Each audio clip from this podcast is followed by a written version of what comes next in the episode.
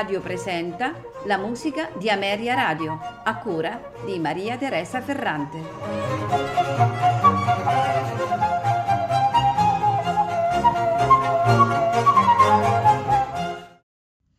Buonasera e benvenuti alla musica di Ameria Radio.